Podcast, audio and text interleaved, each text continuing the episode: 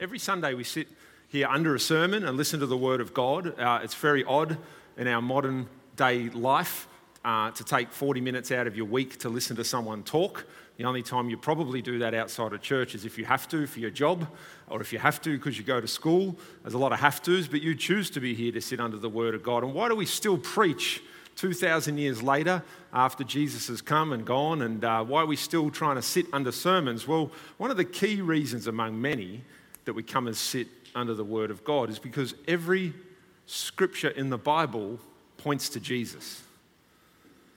And that's one of the key reasons. We can easily get lost in theology and interpretations of Scripture and all these different things, but ultimately, everything from Genesis 1 to the end of the Word of God points towards this man, Jesus Christ, who was the Son of God, but was also a particular Jewish man from Nazareth who lived 2,000 years ago.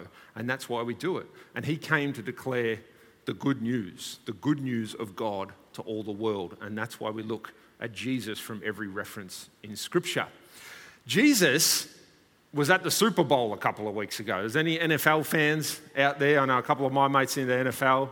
Uh, he was at the Super Bowl the NFL, which is one of the biggest sporting organizations in the world, and the Super Bowl is almost as big as the Olympics and the World Cup, or one day in the sporting calendar, the NFL had banned religious ads from being showed or being associated with anything that was NFL.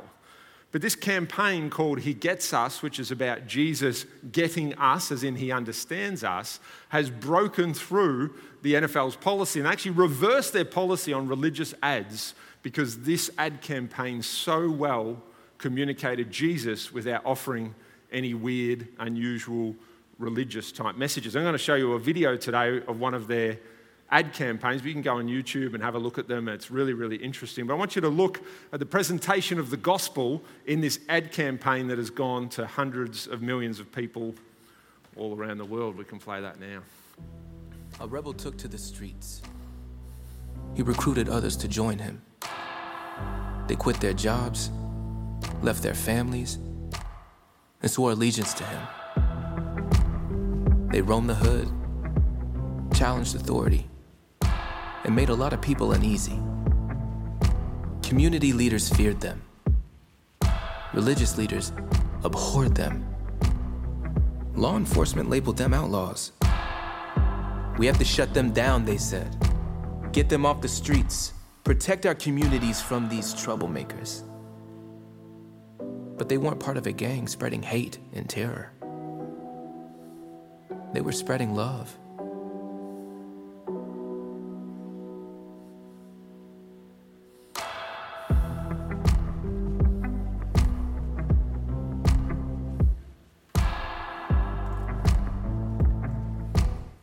So, this is a great example of what I want to talk to you about today it's the gospel, which is a third way. The gospel is neither religion nor irreligion. So it's neither doing all the right things and obeying all the rules to keep God happy, and it's neither rejecting all the rules and doing something radical outside of the rules. The gospel is a third way. And this He Gets Us campaign has spent $100 million so far creating and perpetuating these ads all across mainly America, but if you watch it online on, on YouTube, then you can see them as well. And it presents the gospel in a way that we're not used to. The campaign's received a lot of criticism, as you can imagine. Wow, $100 million, that should be spent on homeless people, or $100 million for that ad, and it doesn't even tell people that they're sinners and they need to repent. So we can get caught on technicalities, but the point of the gospel is it presents a third way to follow Jesus, and it presents that way of following Jesus. This is the real power of the gospel in a way that's understandable. Jesus presented God's good news to the world in a way that people could understand it. And what I love about He Gets Us campaign is it presents the gospel with images and with language in a way that most people will understand. Although the ad's obviously a little bit Americanized, we probably don't see some of those images where we live, but you know, you, you get the point. Tim Keller says that the gospel is neither religion nor irreligion, but something else entirely, a third way of relating to God through grace. Because of this, we minister in a uniquely balanced way that avoids the errors of either extreme and faithfully communicates the sharpness of the gospel. As human beings, we tend to drift towards either religion or towards irreligion. You know, sometimes it's our, just our temperament, our personality will be more rules orientated. And, you know, if you're like me and you're born first in your family, we tend to bend that way a little bit. We follow the rules, and if we follow the rules, we get stuff, and if we do the right thing, good things kind of happen. And that works out some of the time, but you grow up and realize it doesn't always work. You know, the, the other way, and some people say temperament, some people say upbringing, some people say experiences tend to float more towards irreligion. And you know, just want to reject kind of rule stuff and conformity and fitting in like that. And as I say religion and irreligion today, I also don't want you to get caught on churchy language. A lot of us here are very churchy church. We've been here for a long time. Some of us here, it's our first day, or we're just looking at Christianity. We're not even sure if we believe in this stuff yet. But I don't want you to get caught on churchy language here either, because some of the most religious people I've met are people who don't follow Jesus and follow an AFL football team. Like they are more regular than me in their attendance. They give way more money to sport than I would ever give. They bet on sport, like, I mean, and then they criticize the church because I tithe, where they tithe way more than 10% to their AFL sports team into betting for them. So sometimes religion isn't just spiritual, it's also conforming to a way of life and worshiping something else in a religious type way. And irreligion isn't always being the cool Christian that doesn't really fit in and wears the different clothes. Sometimes irreligion is secular. Often it's rejecting God, but sometimes it's not rejecting God. You can come to church and consider yourself a bad boy, but that's not the gospel either. There's a better way and a third way. The gospel, as I've been explaining it to you, can easily be captured in the cradle, the cross, and the crown. It's a really good way, simple way, visual way to remember what the gospel is and what the gospel isn't. Remember last week we said that it's the center of God's big story is the gospel. So the cradle represents the fact that God, who was God, came down and became a man. So it's an upside down message, the gospel, which means God became man so that man can be with God. It means that the poor become rich. It means that the weak become strong. It means that the last become first. Jesus flipped everything on its head. No one had even heard a message like this before 2,000 years ago. It was a Roman, Greco Roman world that was used to war. The strong win. The rich were corrupt and oppressed the poor. And Jesus flipped it all on its head.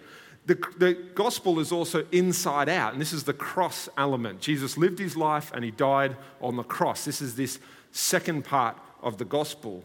And the cross says that everything about the gospel is inside out. Everything starts with the heart and then goes to the outside. We want to live the right way, but not as religious conforming, we want to live the right way because our heart has been transformed. Therefore, we want to conform to the ways of God because we believe it in our heart. It's about the inner life, it's about prayer, it's about beginning on the inside and then flowing to the outside. The gospel is also forwards back, and this represents the crown. So, the crown part of the gospel is Jesus rising from the dead, ascending to heaven, being crowned king of all the universe, and right now still reigning and ruling over all the nations of the earth, one day coming again as a second coming. This is the forward back kingdom, which means it's now, but it's forever. It's happened, but it's still happening. This is the gospel. It goes backwards and forwards. I said to you last week when a miracle happens or when God touches our heart, that's heaven breaking through onto the earth and there's a miracle. Jesus said, when there's a miracle, the kingdom of God has come to you because it breaks through. When we come out on the front, we have a prayer line. When we've sat in a life group, our heart has changed. Maybe the first time you met Jesus, it was a spectacular conversion event. But then life isn't always miracles and prayer lines and moments over coffees where your life transforms. It's not always that because we're still heading towards that final reality where it will be this glorious, transforming, no tears kind of heaven on earth renewal that we experience. So it's forward, it's going to happen, it is happening, but it also is now and it hasn't happened. And sometimes we miss the mark and we get touches and foretastes, but we are hungering for that full feast that will come one day. The reality of the gospel is this, though, that every human being, whether they go to church or not, whether they live in Australia or not, whether they're here today or they're going to be born tomorrow, every human being must respond to the gospel. We either accept it or we reject it. And if we think we don't care about the gospel, that is rejecting the gospel, anyways. Jesus told a story in Luke chapter 15 that sums up the third way of the gospel so well. And if you've got your Bibles with you or your phones, I really encourage you to pull it out today because we're going to walk through a little bit of scripture together.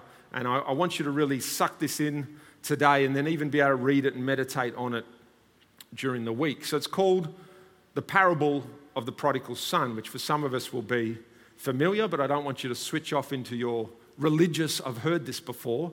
I want you to be with me today and look, is there a third way to hear this story today, a way that I've never heard it before? So it's in the Gospel of Luke, which is, when we say the Gospel of Luke, we mean that Luke presented his gospel, the good news of Jesus Christ, in his own way. And interesting, in Luke's version of the good news of the gospel about Jesus, he was aiming at the irreligious. So he wrote his gospel for people who didn't know Jesus and people who were not Jews. So a lot of Luke's gospel is full of this upside down kingdom. There's a lot about women.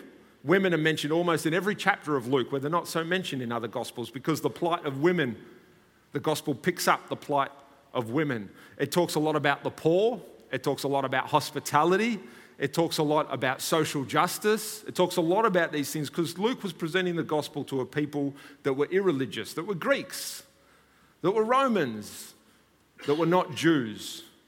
The gospel for the irreligious. Let's start in verse 11. To illustrate the point further, Jesus told them this story. A man had two sons. Lots and lots and lots of stories in the Bible, especially the Old Testament, about two sons. Usually in the Old Testament, though, it's the younger son who's the good son who wins in the end, and it's the older son who gets robbed of a birthright or gets robbed of their rightful position. Jesus flips it around. In this story, it's the younger son who's the prodigal. Prodigal means reckless. Verse 12 The younger son told his father, I want my share of your estate now before you die. So his father agreed to divide his wealth between his sons. And a few days later, this younger son packed all of his belongings and moved to a distant land, and there he wasted all his money in wild living. About the time his money ran out, a great famine swept over the land, and he began to starve. He persuaded a local farmer to hire him, and the man sent him into his fields to feed the pigs. The young man became so hungry that even the pods he was feeding the pigs looked good to him. But no one gave him anything. When he finally came to his senses, he said to himself, At home, even the hired servants have enough to spare, and here I am dying of hunger. I will go home to my father and say, Father, I have sinned against both heaven and you, and I am no longer worthy of being called your son. Please take me in as a hired servant. Let's stop there for a moment and look at this prodigal son, this younger son. He's reckless, he's selfish, He's wasteful, he's impulsive, he's a rule breaker, he's a bad boy. Think Han Solo in Star Wars, think Tyler Durden in Fight Club, think for the younger guys, Draco Malfoy. Okay, he's the bad guy. He's the guy, the agitator, the antagonist, the one who never follows the rules, the one who's always a pain in the backside. But he's kind of likable like Han Solo. He's kind of like, you know, friendly like Draco Malfoy. It's kind of cool like Tyler Durden. But he's the one who doesn't want to fit.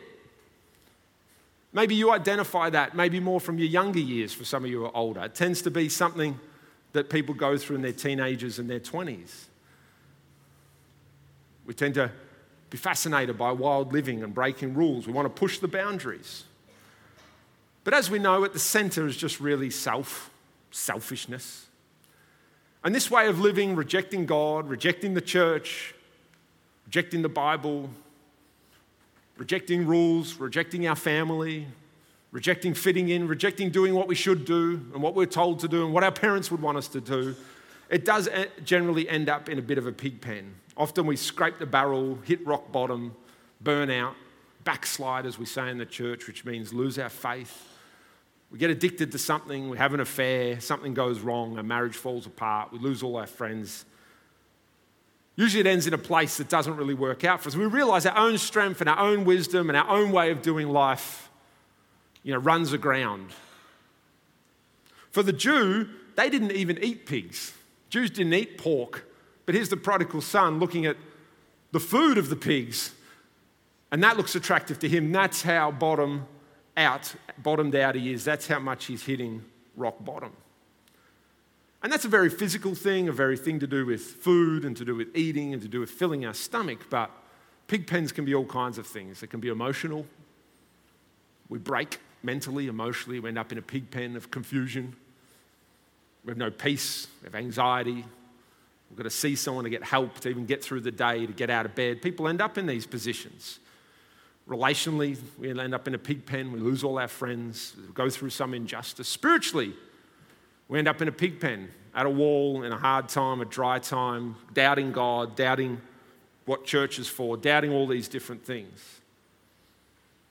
The problem with the pig pen and this way of living, this reckless way, is that it ultimately is slavery. We ultimately are bound and we're not free. And it's a very obvious example, very obvious example, a pig pen, that you're stuck, you're enslaved. You can't get out, you're not free.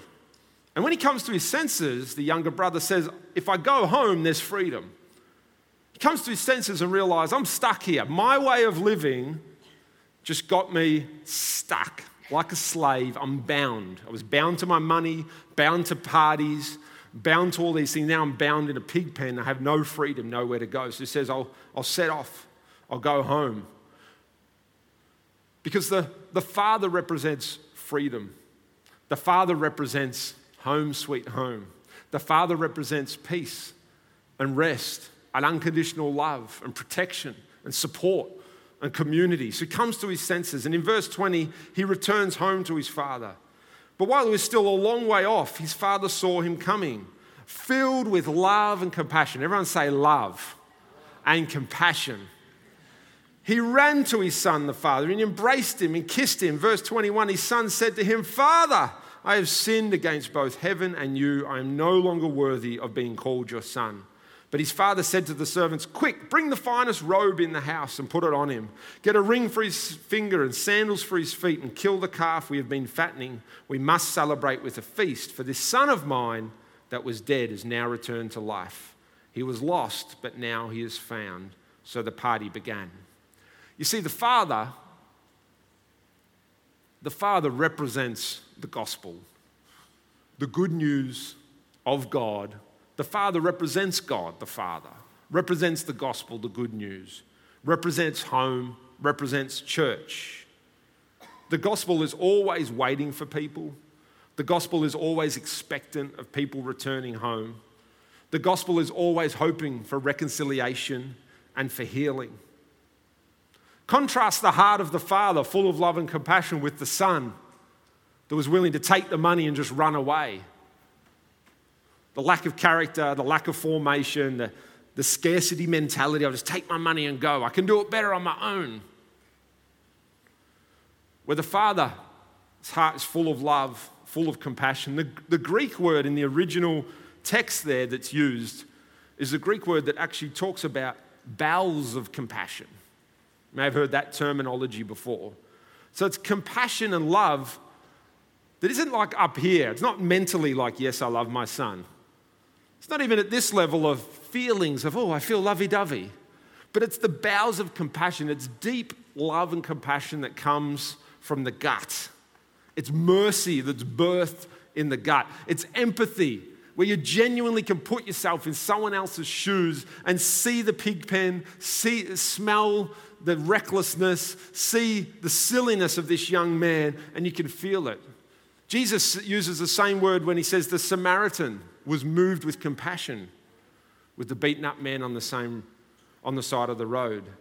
It's the word that's used about Jesus when he looks over the city and he has compassion on Jerusalem and he cries. He weeps over them and he says they're like sheep without a shepherd, harassed and helpless. And Jesus has moved the bowels of compassion deep within his gut.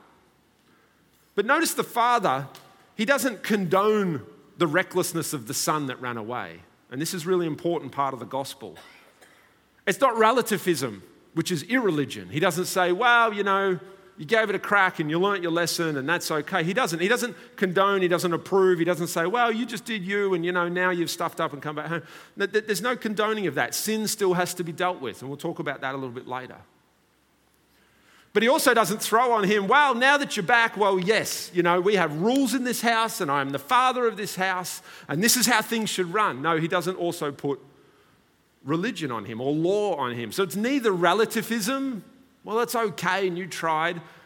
And we often do that, don't we? Well, you gave it a crack. Well, you're a good person. Well, you didn't mean harm. The Father's not into that, but He's also not into rules, regulations, putting the law back on the Son, because the gospel is a third way, a deeper way, a way that comes from the gut, that comes from deep compassion and empathy, true love. Verse 25 Meanwhile, the older son was in the fields working, and when he returned home, he heard music and dancing in the house, and he asked one of his servants, What's going on? Your brother is back, he was told, and your father has killed the fattened calf. We are celebrating because of his safe return. The older brother was angry and would not go in. His father came out and begged him, but he replied, All these years I have slaved for you and never once refused to do a single thing. And in that time, you never gave me one young goat for a feast with my friends. Yet this son of yours, it's actually his brother as well, comes back after squandering your money on prostitutes and you celebrate by killing the fattened calf. So the older brother represents religion and conformity. He's working hard in the fields. A lot of us will probably align with this. I know I do. This is a struggle in my walk with God every day. Not to feel like I'm doing the good stuff. Why aren't you blessing me, God? I've always obeyed. Why doesn't it work out, God? This is a struggle for me. This may be a struggle for some of you. Sometimes it comes with people that have been around church a long time. He doesn't even know about the party. He has to be informed by a servant that there's even a party going on. He didn't get an invite. He's hearing music, but he's not dancing. He's seeing feasting, but he wasn't invited to eat. He's rejected. He's feeling left out, unincluded. And so he flies off the handle. I've never left. I've never squandered money.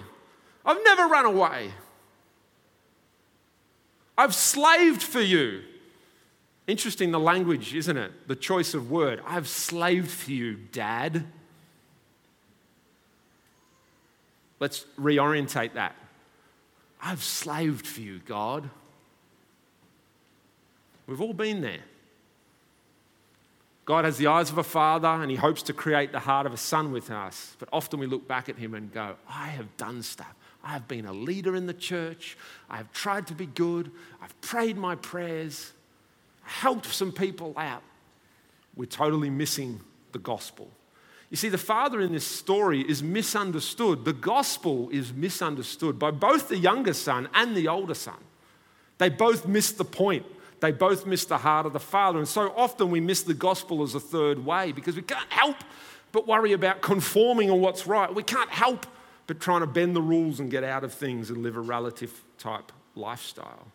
The older son is ignorant to the truth. It's like he's in the church. It's like he knows the gospel. It's like he reads the Bible every day. He's out in the fields doing the hard work for God, but he's actually ignorant to the truth about his very own life. One, he's alive. The younger son was dead, spiritually dead. Two, he's in the house. He's found. The younger son was lost. Three, he's an owner. He owns the family business. He's working in the fields. He has all the wealth of the home to himself, yet he can't see it. He can only see himself enslaved to his father. He's missing the point of the father, he's missing the point of the gospel. You see, the older brother lived like a son. He had the money, the wealth, he had the home, he had the dad, he had everything. But his heart got revealed as the heart of a slave. The younger son, the prodigal son, lived like a slave. He was enslaved to money and parties and reckless living and prostitutes and all these kind of things. He, he followed the way of the world. He followed the reckless living. He followed his own desires and impulses and filled himself with everything he wanted. But really, he was just enslaved to his own impulses. But through repentance, he discovered that there was a heart of a son inside, that he could come back to being a son. Verse 31 His father said to him, the older brother, Look, dear son, you have always stayed with me, and everything I have is yours. You're a son, you're an owner, you're not a slave. We had to celebrate this happy day for your brother. He was dead and he's come back to life. He was lost and now he is found. The party is for the younger son, but it's the father's party. The father invites the younger son because of his repentance. I have sinned against you, dad, and I've sinned against heaven. We spoke about this a few weeks ago. Sin, selfishness, it's a cosmic reality. Like David in Psalm 51, he says, I've sinned against God and against heaven. And this is, this is true repentance. We don't just realize our transgression against a person, but we realize that every transgression against a person is actually ultimately against God. And the father invites the son, Come into my party, come and feast, come into the gospel, taste and see that the Lord is good. Come to the wedding banquet and have everything the gospel has got to offer joy and peace and freedom. And this is what the gospel does to the irreligious it invites them in. And we can access the gospel if we're willing to say, I'm wrong, but I need Jesus. That's the only thing. You've got to repent in your heart. You've got to fall at the foot of the cross and say, I don't know everything and I've tried everything, but I can't work it out, and fall on your knees and say, Would you let me in? And the Father says, I invite you in. But there, similarly, the gospel comes to older brothers comes to the moralists and the conformists and the rule orientated ones and pleads with them Won't you come into the party? Won't you come and enjoy the freedom of the gospel? And so often these people are in church and these people have already said they follow Jesus and these people already believe, but still the gospel goes out like the Father and pleads, Come in But they can be stuck in their pride. Well, I wasn't invited. Well, the party started before I got there. Well, I've been working hard and done all the stuff, and all these people haven't been here. I've been in this church for 15 years, that person walked in the door and got X, Y, Z.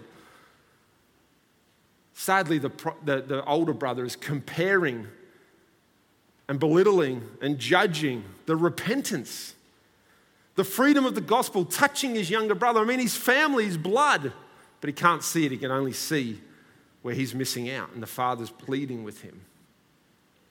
So many prodigal sons meet Jesus, dramatically meet Jesus, dramatically are transformed by the gospel, sadly, only to become grumpy older brothers in the church when they were meant to become fathers and mothers in the faith.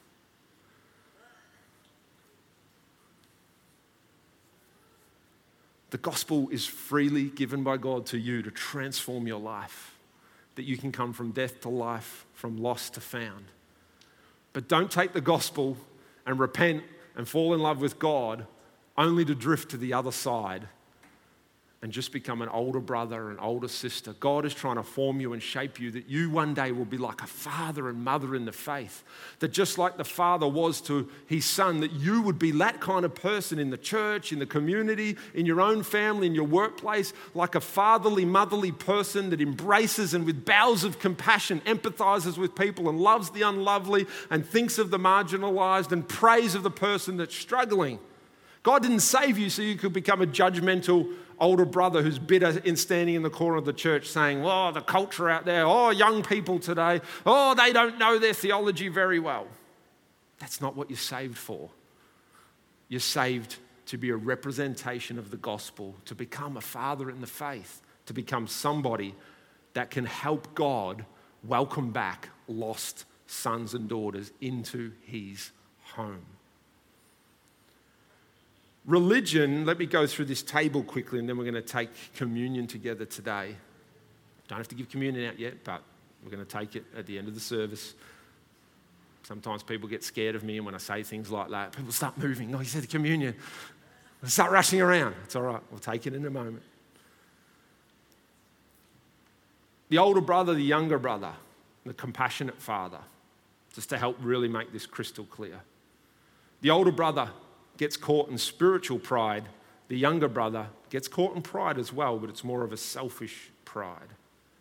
The grumpy older brother is bitter, judgmental, jaded, jaded about their Christianity and their faith, and often orientated around fairness, where I've been unjustly dealt with or unfairly dealt with by God, the church, the government, whatever it is, my workplace, my boss. See, when we start young in the faith, and maybe you're new to the faith, maybe you've been in it for a long time, you have to think back, but when we start young in the faith, our Christianity is so outer. We deal with addictions and we deal with sexual promiscuity and we deal with like lying. We deal with all these big outer things that hurt people and wrecked our lives and got us to the pig pen. But as we follow Jesus for a while and mature, we still have a ton of sin, but it's just not so visible. It's just not so outer. and it, if I can say this to you very gently, in a lot of ways, they're worse because they're these secret sins and these inner thoughts. You might not even say them because, I mean, you're a nice guy, but you think them and they're rotten and they're not Christ like. But they become inner sins of judgment, offense, they become the inner sin of, I don't do anything anymore. I don't actively follow Jesus anymore. I believe this stuff. I go to church every now and again, but my prayer life's gone. Wow. Is that sin? I don't know. You've got to wrestle that out with God. Because it's easy when, like, you had this addiction over here and then Jesus dealt with it, but now it's like, no one knows what you're sinning about anymore. Because your life's pretty good on the outside, looks pretty Christian. But these are the worst sins. These are the sins that take longer to get to. These are the sins that come up after 10 years of Christianity, after 20 years of Christianity.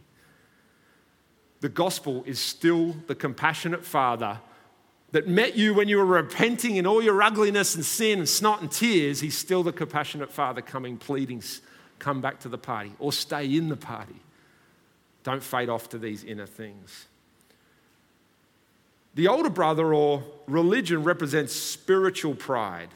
Things like, we know, God spoke to me.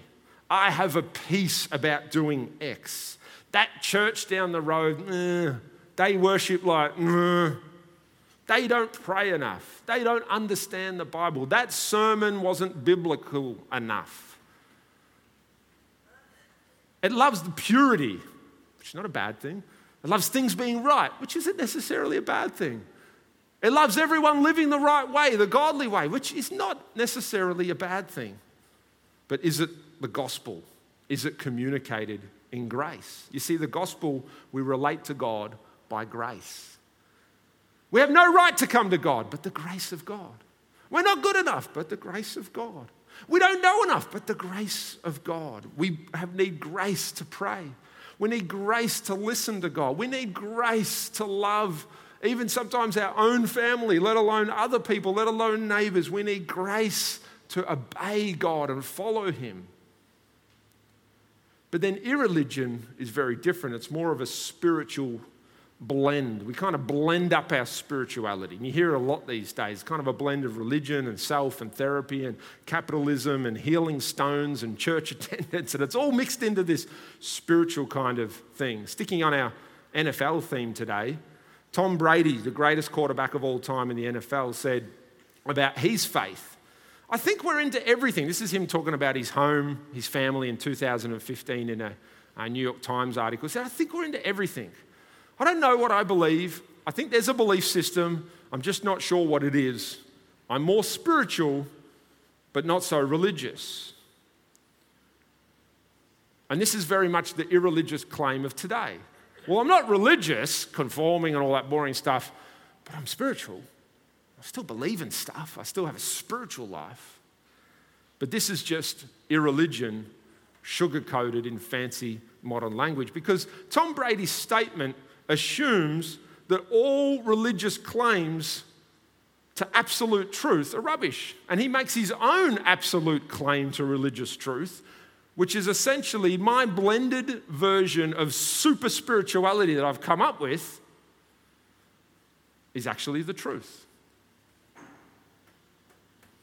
It disrespects the truth claims of Christianity as well as Islam and Judaism and all belief systems by saying they're all religion.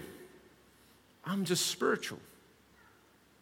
But by saying I'm just spiritual, you're claiming that you have found another God, which essentially makes you just as religious as everyone else. This is irreligion, a spiritual blend. Things like, I'm a good person.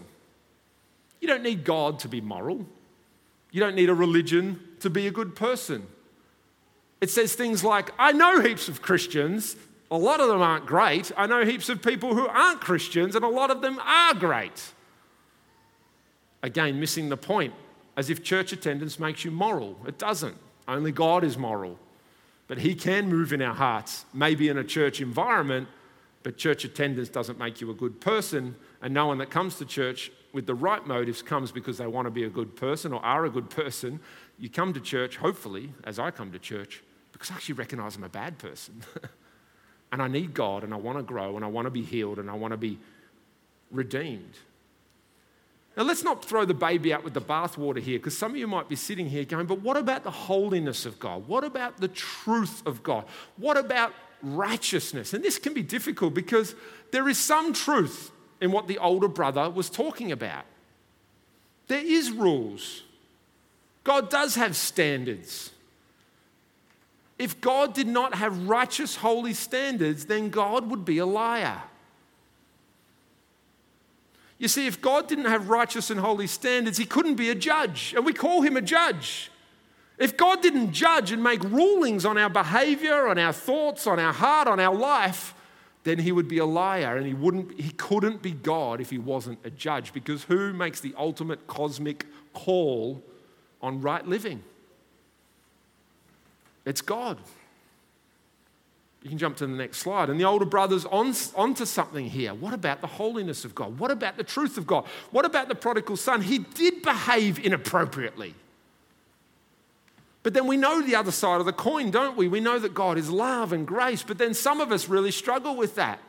Well, if church and gospel has just all become this cultural lovey dovey thing and just everyone's kind of right, and don't worry, you're not that bad of a sinner. And we don't want to live in this miry muck either of like, oh, we're all sinners, we're all bad, and we're never going to be good. And like, isn't there some way forward? Yeah, there is a way forward. It's a combination of both. It's truth, but it's grace. It's righteousness with unrighteousness. You're not a saint, you're not a sinner. You're a saint sinner. The two need to be meshed together if I can do that, even though I'm breaking all the rules of English grammar. But you're a saint sinner. You're a saint slash sinner. You're a saint hyphen sinner. The aim of Christianity isn't to be a saint. The aim of Christianity isn't to wallow in being a sinner. But how do you reconcile these two things? Let me show you very quickly. It's like this we reconcile the holiness of God and the grace of God by understanding that God required payment for our sins. You can jump to the next slide. God required it. That's the holiness of God. He required repentance. He requires good behavior. He requires your heart being transformed. He, require, he, requ- he is the judge, the cosmic judge who requires everybody to be judged. And everyone has been judged and will be judged at the end of time. That is the holiness of God. He is the judge. His wrath and his anger at sin and the fallenness of humanity must be satisfied. So I'm not leaving that out. The only person that could pay the price for this debt that we had to God and His wrath was us because we're the sinners.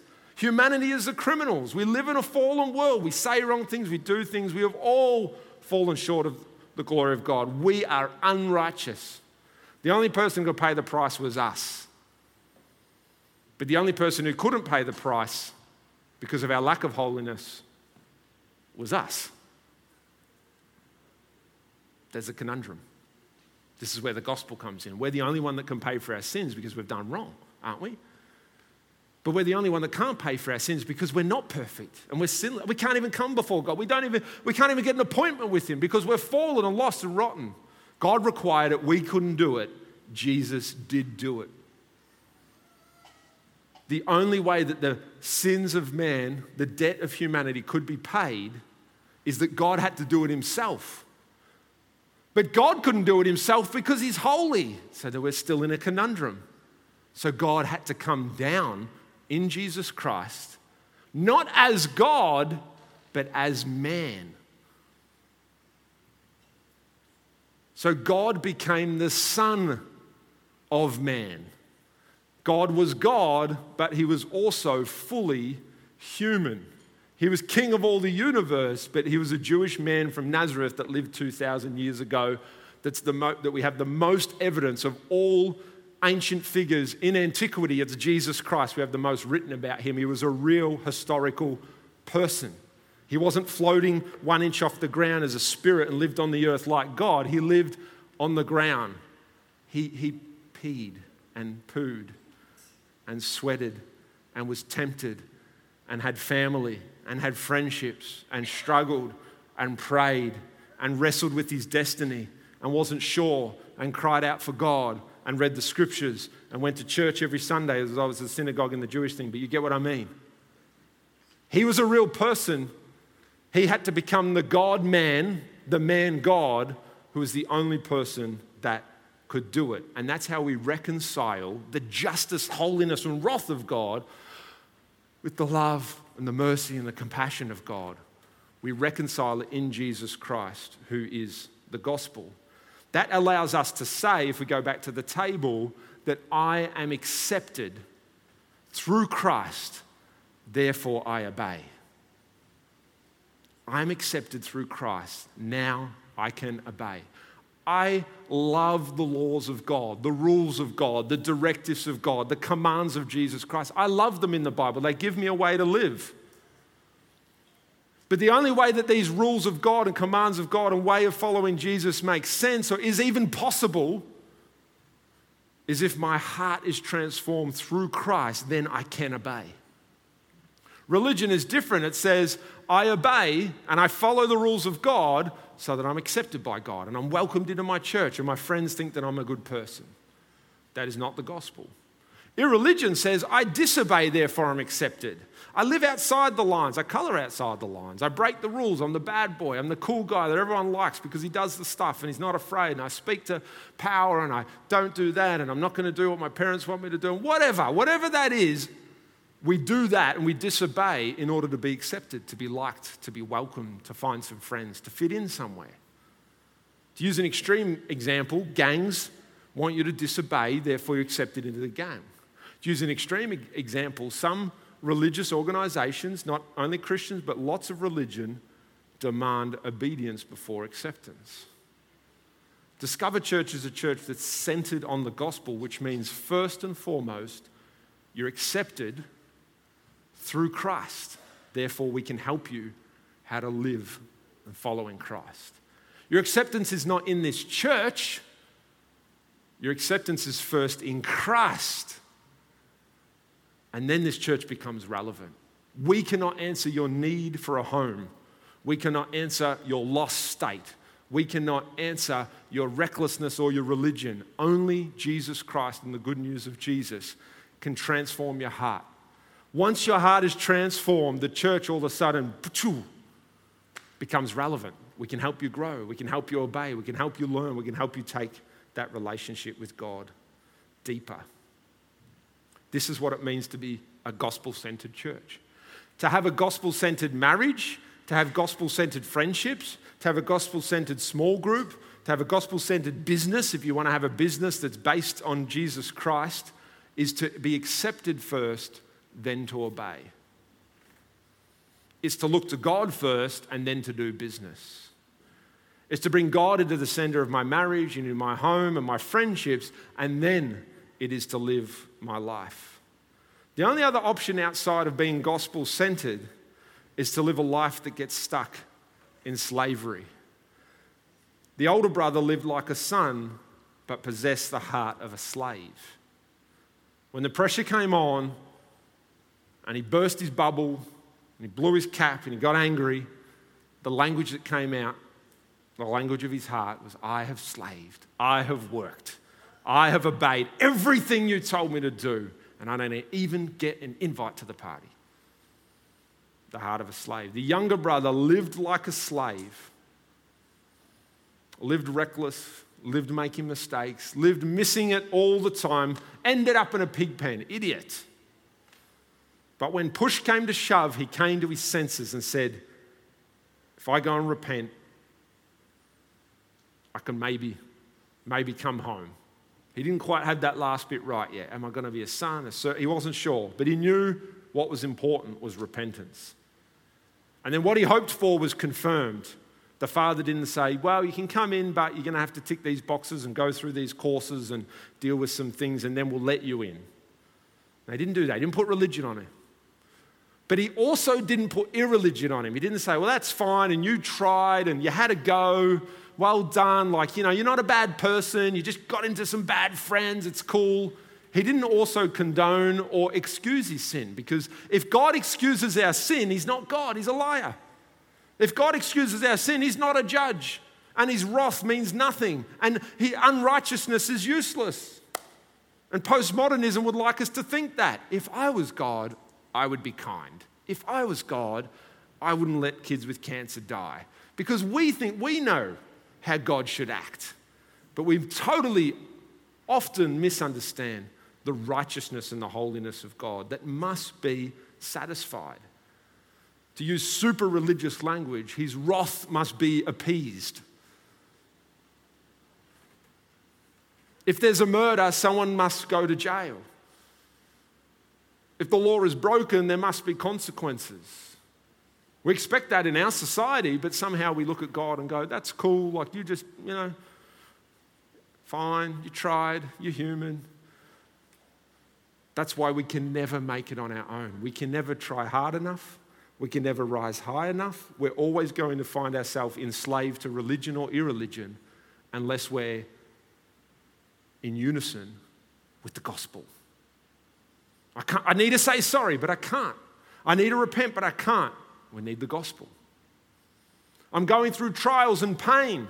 It's difficult. It seems unfair. I've been working in the field. I'm getting nothing for this life. This is, sucks. Working on my marriage and it's getting nowhere. Working at my job. My bosses are whatever. But the gospel says there's a way through. Rather than criticism and anger, rather than passivity and drawing back and being depressed, the gospel says there's a way through to deal with your emotions, to deal with your heart. Rather than being enslaved to results, business, high performance, leadership, all these great things. I'll rise up, I'll do something, I'll make some money, I'll invest, I'll whatever. The gospel says it's okay. Just slow down, just pray, just focus on what's eternal. Money will come and go, businesses will rise and fall. One day you'll be a great leader, the next day you won't be a leader, and no one will know you, but it's okay. You're a son of the living God. As we just hold our communion this morning, I really want you to think on one thing. The center of God's story is the gospel, and the core of the gospel is substitution. This is such an important statement. The center of God's story is the gospel, and the core of the gospel is substitution. The whole story of God, just close your eyes, just meditate on Him. The whole story of God, from it is in the beginning to Revelations 22, is centered on the birth, death, and resurrection of Jesus Christ. The very core and the center point of that gospel is substitution. You're a slave, but Jesus substituted himself in to break the chains of bondage. You were a sinner, and while you were still a sinner, Jesus substituted himself in to pay the price. You deserve to be judged. We all deserve to suffer the cosmic consequences of our humanity and our fallen state. But Jesus substituted himself in into the universe, into the cosmic story that we're all living through, and became the center point of humanity, the world, and everything.